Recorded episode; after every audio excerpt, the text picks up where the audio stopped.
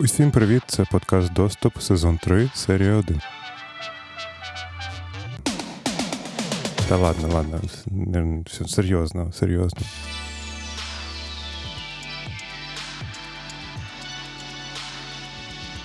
Да, третій сезон. Ось він перед вами. Радіоподів другий сезон, доступа третій сезон. От така от жизнь. Ну, власне, Нічого нового. Я щиро вдячний всім, хто дочекався нарешті виходу цього сезону, або, можливо, слухає його перший раз і ще не розуміє, що його очікує. Ну, ви не одні, тому що я насправді сам ще не знаю, про що буде до кінця третій сезон. У мене є загальна лінія, це знову суспільство та технології. Але сьогоднішня наша тема, вона доволі очевидна. Вона про темну магію домашнього офісу. Така високопарна і драматургічна назва завдячує моїй псевдоінтелектуальності, тому що я це недавно перечитував Пратчетта, ну як читав нову книжку його, а там він е, реферився до Артура Кларка. Це такий письменник, фантаст, мабуть, найбільш такий, типу, уважаємий один з таких дідов, дідов трушних. І от в нього в книзі профілі майбутнього 62-го року є три так звані закони Кларка. Перше, що коли будь-який видатний, але похилого віку вчений стверджує, що щось можливе, то він е, майже напевно правий. Якщо він ж він стверджує, що щось неможливе, він скоріше за все помиляється. Другий закон це єдиний спосіб відкриття меж можливого це зробити крок за ці межі, неможливо. Третій. Будь-яка достатньо просунута технологія не відрізняється від магії. Оце я такий походив, походив, подумав, подумав, прожав над прачетом і такий, типа, йой, третій закон, цей про темну магію. Це ж це ж ми, це ж, ребята, наша реальність, наша карантинна. Карантинна. Ну, ви поняли, да? Якби вже все, ліміт слова карантин на радіоподію вичерпано. Ну, ви поняли, про що я буду далі говорити. Всі ці три правила можна накласти на наші часи. Помічні веселі анімації, нотифікації, які мають підтримувати та оберігати почуття максимальної ефективності, тільки отруюють наше життя. Бо насправді замість адаптації вони лишають нас один на один з новими умовами. І от хедспейси, оці всі ефективні найкранінг клаби, оці всі ті вещі, вони в принципі мені зараз нагадують більше візочки для людей з кінофільму волі, де знаєте, такі дуже товсті, товсті люди, які вже не могли самі рухатися, в них були візочки. Оце мені нагадує зараз нинішні наші технології. Ну, особисто мій досвід їх користування. Не не, не біжіть вже коментувати, хейтить мене за мої власні думки. Ужас. Власне, такий гнівний роздум е, і змушує мене сьогодні поговорити про негативну сторону технологій в умовах домашнього офісу. Я одразу роблю дисклеймер, що я мамкін стартапер, я співвласник клятої подкастярні. Відповідно, в мене немає офісу. До речі, якщо якщо у вас є вільна кімнатка, то дзвоніть.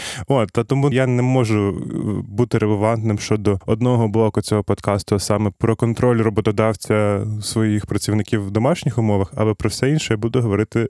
Ну, буду отвічати, отвічати. Отже, говоримо про медитацію, Headspace, хлібну закваску та відеозв'язок сьогодні. Коли ти опиняєшся вдома в режимі самоізоляції, тому що ти дійсно вважаєш, що на на, на вулиці і в суспільстві настільки небезпечно, що варто сидіти вдома, то твій досвід взаємодії з технологіями не кардинально міняється, але по суті він змінюється доволі сильно. По-перше, всі ці апки, які на вас кричать, будь красивим, молодим, успішним, доповнюються голосами прекрасних статей, новин про те, що від курсера відкрила мільярд прекрасних курсів. Спішіть податися безплатно, 23 тисячі лайфхаків, яким чином покрасить будинок, 23 тисячі рецептів хлібної закваски. Я салютую всім, хто не випихне під час карантину хліб на sourdough або ці хлібні заквасці, тому що ви реально стоїки. І коротше, ця от феноменологія успішного успіха, більше лайків, більше коментів, більше шерів, більше ефективності. Вона насправді і є ключовою проблемою того, що постійно сьогодні хочу поговорити. Для мене вона е, виявилася в несподіване звільнення від старих стріків та придбання велосипеду.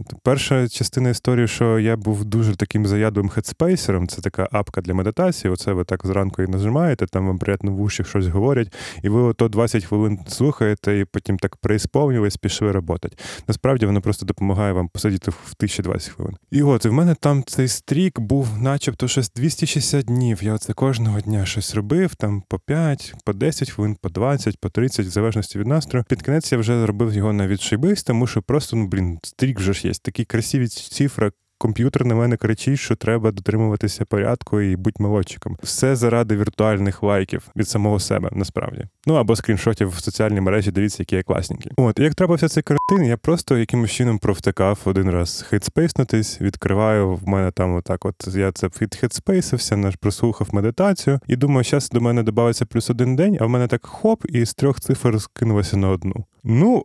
Власне, з того часу я, в принципі, не заходжу вже цей додаток. Це приблизно вже два з половиною місяці, хоча я за нього заплатив свій час гроші. Але я зрозумів, що на мене настільки тисла ця стрік, що я такий, типу, ні, ні, ребята, не не надо. Але разом з тим в принципі, ще й завдяки тупості київської влади, та й в принципі мого бажання займатися спортом, тому що немає басейну. У мене з'явився велосипед під час карантину. І мене всі такі питали: Павло, а що там, давай, поширь свою трекінг дату, як ти там середня скорость, покажи, ти класний. Я власне весь карантин катався чисто для себе і без цих всіх метрик дат, і зрозумів, що блін, як же кльово просто іноді їздити на велосипеді без отримання віртуальних лайків. Зараз я звичайно здався. В мене з'явився аккаунт на страві. Це такий додаток для трекінгу. З ним до речі, був смішний скандал з приватністю, тому що завдяки цьому додатку кілька років тому вирахували бази військові американські в місцях, де начебто нічого немає, тому що посеред пустелі з'являлися трекінги бігу по периметру цієї бази. Ну і коротше, після цього вони трішечки пофіксили приватність. От да, я це все веду до того, що в принципі світ. Якби попробував потонути в світі соціального схвалення, лайків, челенджів, зелених галочок, але насправді ні. І останні дослідження по Америці я буду, вибачте, звичайно, що в нас американцентричний світ, тому всі дані тільки по Америці. От що все-таки після того, як всі американці поперефарбовували 53 тисячі разів свої будинки, спекли все, що могли спекти, пограли всі ігри, постояли в планочки мільярд годин. В принципі, 48% е, тих, хто брав участь в опитуванні від Evernote, сказав, що вони почали жити в більш повільному темпі. Така ж приблизна кількість людей. 51% сказав, що вони навчилися чомусь новому під час е, самоізоляції. Переважно це був якраз щось, вони вчили щось нове готувати. І вони відзначають, що це вони почали рахувати як продуктивність не тільки завдання по своїй роботі, але й ті якісь такі нові знання, які вони отримали. Тому, якщо ви вирішили відмовитися від всіх нотіфікейшенів, челенджів та інших речей, які вам дає ідеалістична картинка соціальних мережей, а я нагадаю, що вона цим займається, щоб збирати з вас емоції, конвертувати їх в успішну рекламу, то я салютую вам. Ви молодці. Good job. Секунда self-help подкасту на радіо Подів. А ви знаєте, чим ви ще займаєтеся, окрім випікання різних видів тіста? Ви ще працюєте, я так думаю, да? А зараз перше в історії українського подкастингу буде сеанс телепатії, і я вам скажу, де ви спілкуєтеся з іншими людьми по роботі. Прикладаєте свій палець до смартфона, я концентруюся і думаю: Zoom, ви працюєте в зумі. Якщо ви працюєте не в зумі і не спілкуєтеся з людьми в зумі, то сарян, ну ви ж знаєте, що це клятий mp3 файл, який не може змінювати майбутнє. Я не можу вас згадати. Так це так не не робить, не робить так. Ну але принаймні, якщо стати вірити статистики, то майже всі працюють у зумі, левова частина користувачів, тому це було нескладно. Е, Легка демонстрація, як працюють в принципі всі ці оці ваші шарлатани астрологи. До чого я це все веду? Тому що друга така магія заклинання спіритічного характера карантинного періоду, я знову сказав це слово, це те, що люди втомлюються від зуму, і вже що є такий натурально гонорово робочий термін зум фатіг. Тобто адське виснаження від зуму. Ви можете вробити режим брутального діда і сказати, що Опять ці кляті міленіали, знову вони щось вимахуються. От в мої часи люди дивилися один одному в очі, і все нормально було. А вони, понімаєш, сидять перед своїм компухтером в комфортному приміщенні, їм не треба хекати один на одного, все прекрасно. Але насправді в цьому вся проблема, тому що є кілька конкретних психологічних факторів, які пояснюють, чому зумом користуватися так невдобно і виснажливо. А перед тим як перейти до пояснення причин, я ще скористаюся одним прийомом маніпуляції і навім ще одну, в принципі, незначущу в умовах України статистику. І скажу, що опитування Твінгейту про те, як е, коронавірус вплинув на кібербезпеку, там сказано, що 40% тих людей, які працюють е, в опитаних конторах, відчував ментальне виснаження від е, відеодзвінків, поки працювали віддалено. 59% відчували себе більш безпечно в офісі з точки зору кібербезпеки ніж вдома. 58% людей сказали, що вони обговорювали дуже чутливі якісь речі.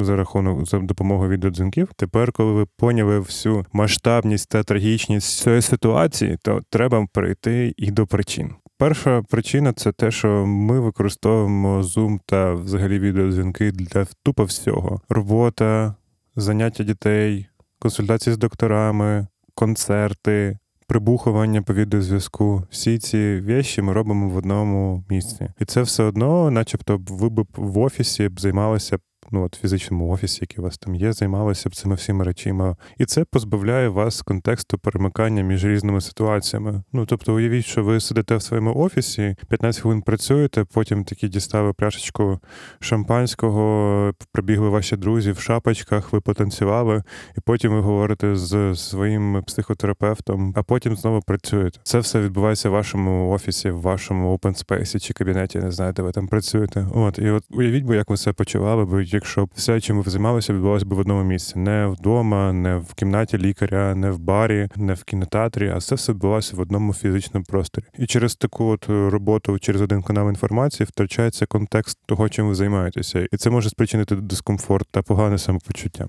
Друга тємка то, що те, як побудована механіка, вона стригрить в нас все те, що пов'язано з тривожністю та агресивністю. Механіка відеодзвінків це ж по мірках еволюції, просто breaking breaking наносекунду тому все відбулося. А Якби наш мозок привчений інакше реагувати і розуміти контекст е, розмови з великою групою людей. Тому, коли щось починає лагати, звучок починає відставати, коли немає жестів. Ви бачите або багато облич в режимі галереї, коли ви всі поруч одночасно це маленькі піктограмки, на які ви намагаєтеся одразу всі подивитися і розуміти, що вони демонструють, яку емоцію. Або коли це одна велика картинка посеред екрану, яка змушує вас насправді підсвідомо починати конкурувати за увагу, щоб саме ваша картинка була по центру, щоб ви підсвічувалися, були класненькі. Через те, що ви постійно бачите своє відображення, підсвідомо себе критикуєте. Або це те, що ви здійснюєте відеодзвінок з дому і відповідно показуєте частину свого дому, що для вас, якщо ви людина приватна, може бути неприйнятним, або що ви не встигли прибратися і на фоні лежить, або стоїть, або щось робить те, що є соціально дуже неприйнятним і за що вам соромно, але що вам насправді дуже подобається. Я не буду тут фантазірувати про можливості е, варіантів того, що там може бути, тому що цей е, подкаст може різко перейти в формат late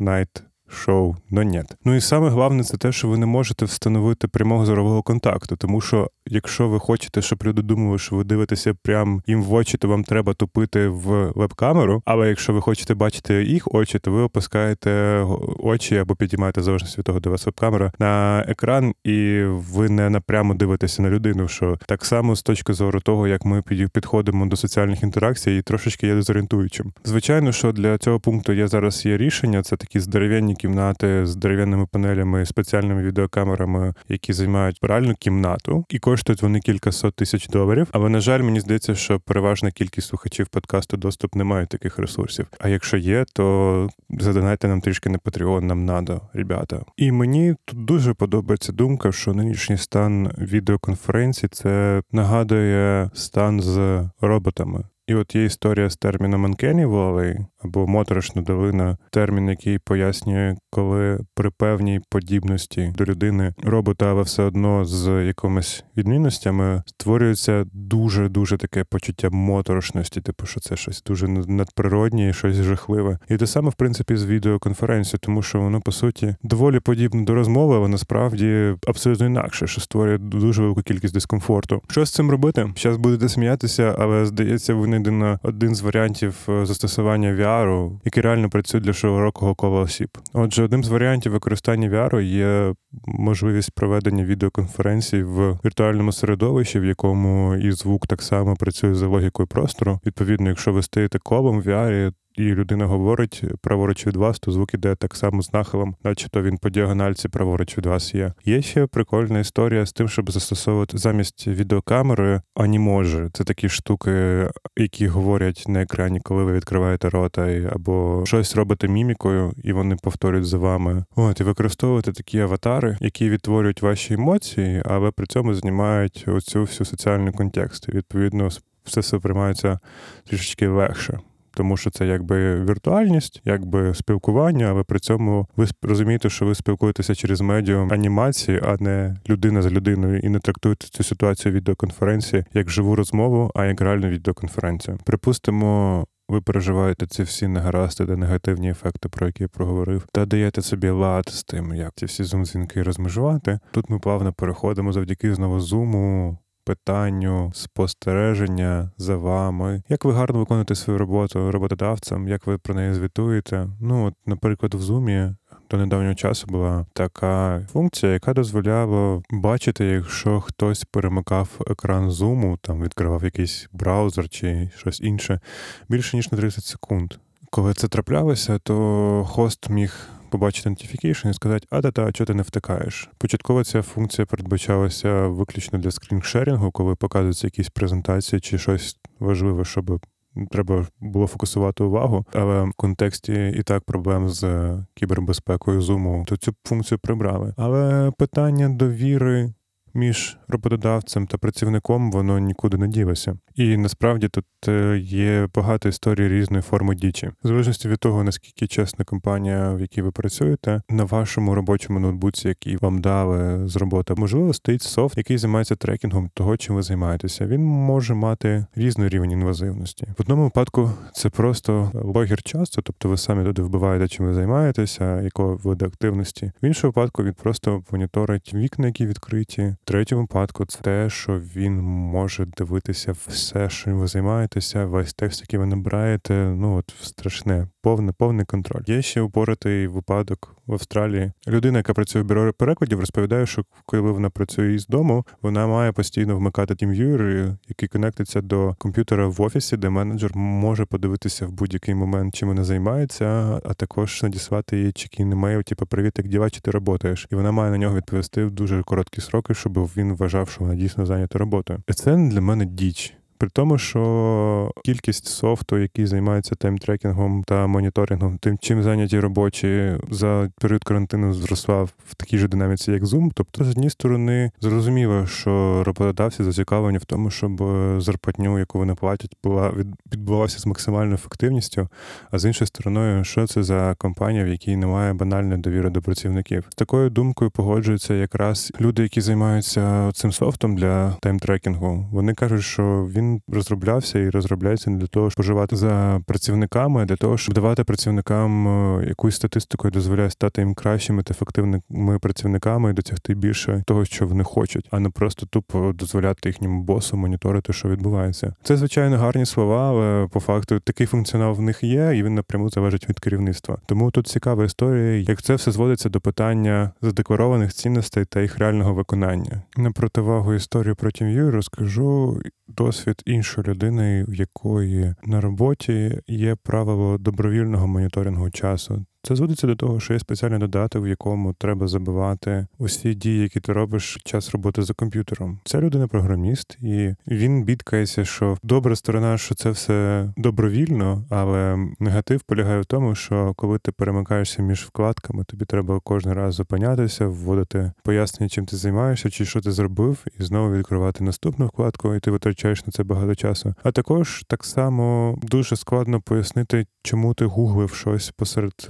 Роботи над кодом, і що ти гуглив саме щось пов'язане з роботою, я не просто розважався, прокрастинував. І він називає, що основна проблема це робота з контекстом. що Якщо ти працюєш в офісі, ти можеш потім пояснити менеджеру в результаті готового продукту, що ти займався цим, цим, цим і робив ось такі от речі. А коли якщо менеджер порівнює просто щоденні твої звіти, що ти зробив, і не співставляє їх з об'ємами роботи виконаної, в нього може скластися враження, що ти нічим не займався або займався над цим неефективно. Це дуже така дивна штука, якій мені цікаво послухати фахівців з менеджменту, яким чином переходити до оцінки людей, коли віддалений режим роботи стане, мабуть, найбільш популярним наступний рік. І що ми маємо? Найбільші компанії переводять своїх робітників на добровільний хоум-офіс на постійній основі. Твіттер так зробив, і вже є жарти, що можливо за 10 років з'являться перші робітники, які є авторами таких найбільш ключових функцій Твіттера, а їх ніхто наживо ніколи не бачив. Це цікавий час, і він показує, що багато речей, про які ми думали, що вони дійсно важливі, вони не є такими. І що технології при всіх своїй е, розвиненості все одно багато чого не вміють, і що при всьому цьому смарті, кіберпанку і неймовірно ламаючих е, вершинах досягнень кожного року, все одно соціальні інтеракції потребують набагато якісніше проникних рішень. Про це можна більше послухати в моєму попередньому сезоні, там де я говорю про всякі носимі пристрої і про нинішній стан цих технологій. Тому найближчим часом, щоб комфортно себе почувати, все-таки доведеться ходити в офіс або досягнути вершин майстерності в випіканні хлібної закваски та стати шеф-кухарем.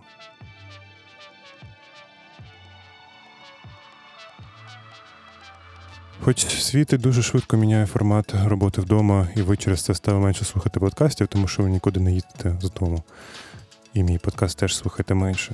То, Але насправді, от такий варіант роботи вдома це ще один спосіб поставити собі питання про дійсні причини швидкості вашого життя та про технології, які ви вважаєте благом, а які є насправді прокляттям. Цей подкаст є частиною Радіо Поділ, спільноти українськомовних подкастів. Ми запустили другий сезон, і у нас є п'ять подкастів, які виходять кожні два тижні. Це подкаст Дашпецкомс, Зява прочитава, Вертіго, Фільмспотінг, Антропоцешо, позачасово просторовий кажан по київськи та доступ. Також я закликаю вас підтримати нас на Патреоні, стати персональним сорусом чи соросиню Радіо Поділ. Це дуже просто.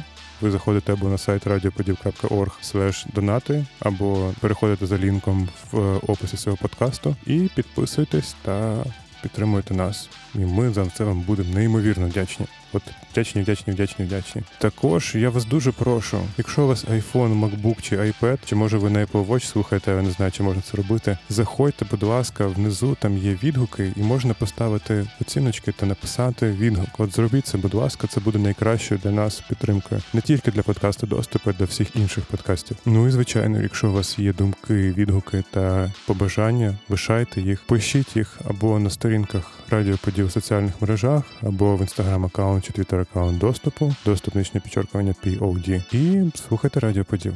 Дякую, друзі, Па-па! Радіо, радіо, поділ, поділ, поділ, поділ.